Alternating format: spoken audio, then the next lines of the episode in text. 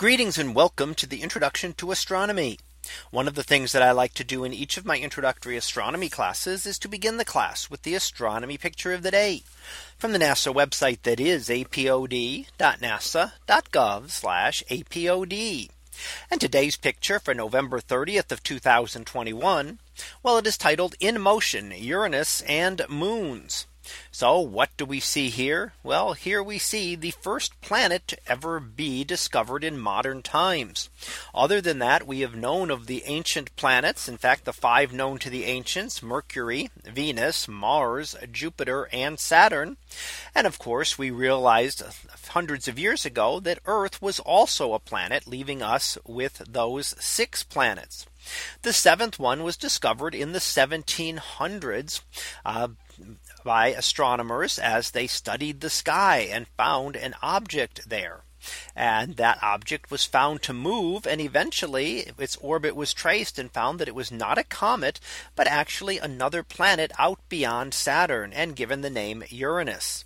Now here we're going to watch a video clip that I'll put on repeat for you. We'll see it over and over again as we watch the planet apparently move among the stars. So let's go ahead and watch the video and we see the planet as it appears to move through the stars. Now in this case, it is not the planet's motion that we're seeing. Yes, Uranus does move relative to the stars. But most of the motion that we see here is not due to the planet itself, but is due to Earth's motion around the sun. So our Earth is moving much faster. Earth takes only one year to go around the sun. And Uranus takes 84 years to travel around the sun once.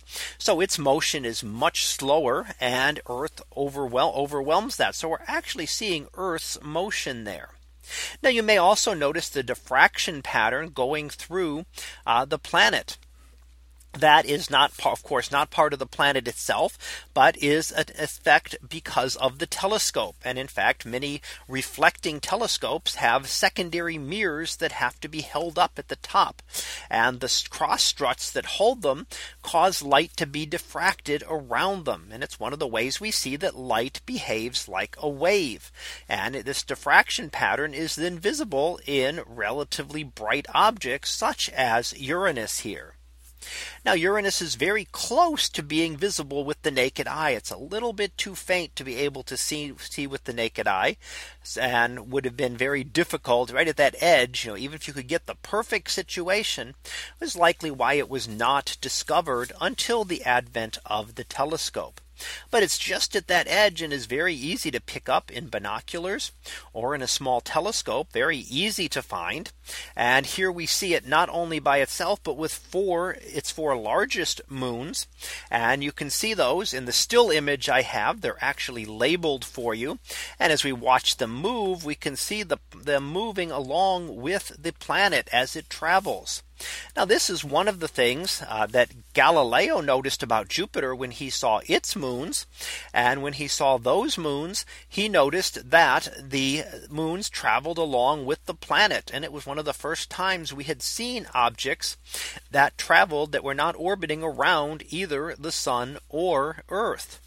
Now here as we see them, we also note the way they're oriented. Note how they're orb they're sitting there and they're all sitting around the planet. And part of that is because the planet Uranus is tilted on its side and sometimes keeps one side facing towards Earth and Sun in the inner solar system. So we can then see this see those that as we're looking at the image we see instead of the moons in a line, as we see with Jupiter, we see them scattered around the planet within their orbit. And if we could watch it for a much longer time, we would actually watch them orbit around the planet here as though we were looking down from above. And in a way we are, we're looking down on the pole of the planet, but the pole is pointed toward us. Unlike the other planets, it's not pointed straight up and down relative to the plane of the solar system. It is actually pointed almost toward the sun at times.